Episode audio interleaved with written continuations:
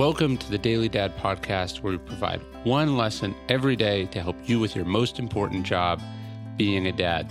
These are lessons inspired by ancient philosophy, by practical wisdom, and insights from dads all over the world. Thank you for listening, and we hope this helps.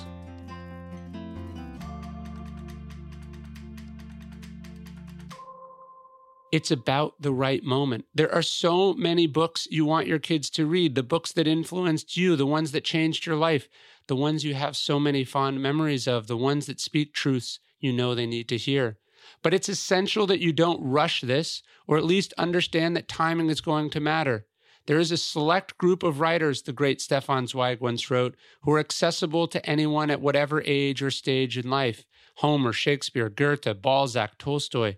And then there are those whose significance is not properly revealed until a particular moment.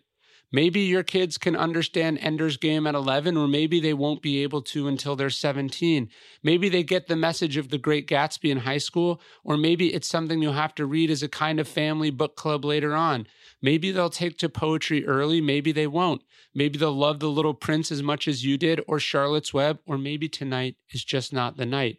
Zweig writes that he was 20 when he first picked up Montaigne's essays, an incomparable book that you must read, but that he had little idea of what to do with it. It wasn't until the last year of his life, after two world wars and a forced exile, that Zweig picked Montaigne back up. The connection was instant, the impact was enormous, because the moment was right. Remember, our goal here is to raise readers, but like gardening, there is a time and a season, and most of all, a need for patience. And if you are looking for some advice on raising a reader, you can check out The Stoic Parent, our course on timeless principles, commandments for being a great parent, one of which is about raising a reader. You can check that out at dailystoic.com slash parent.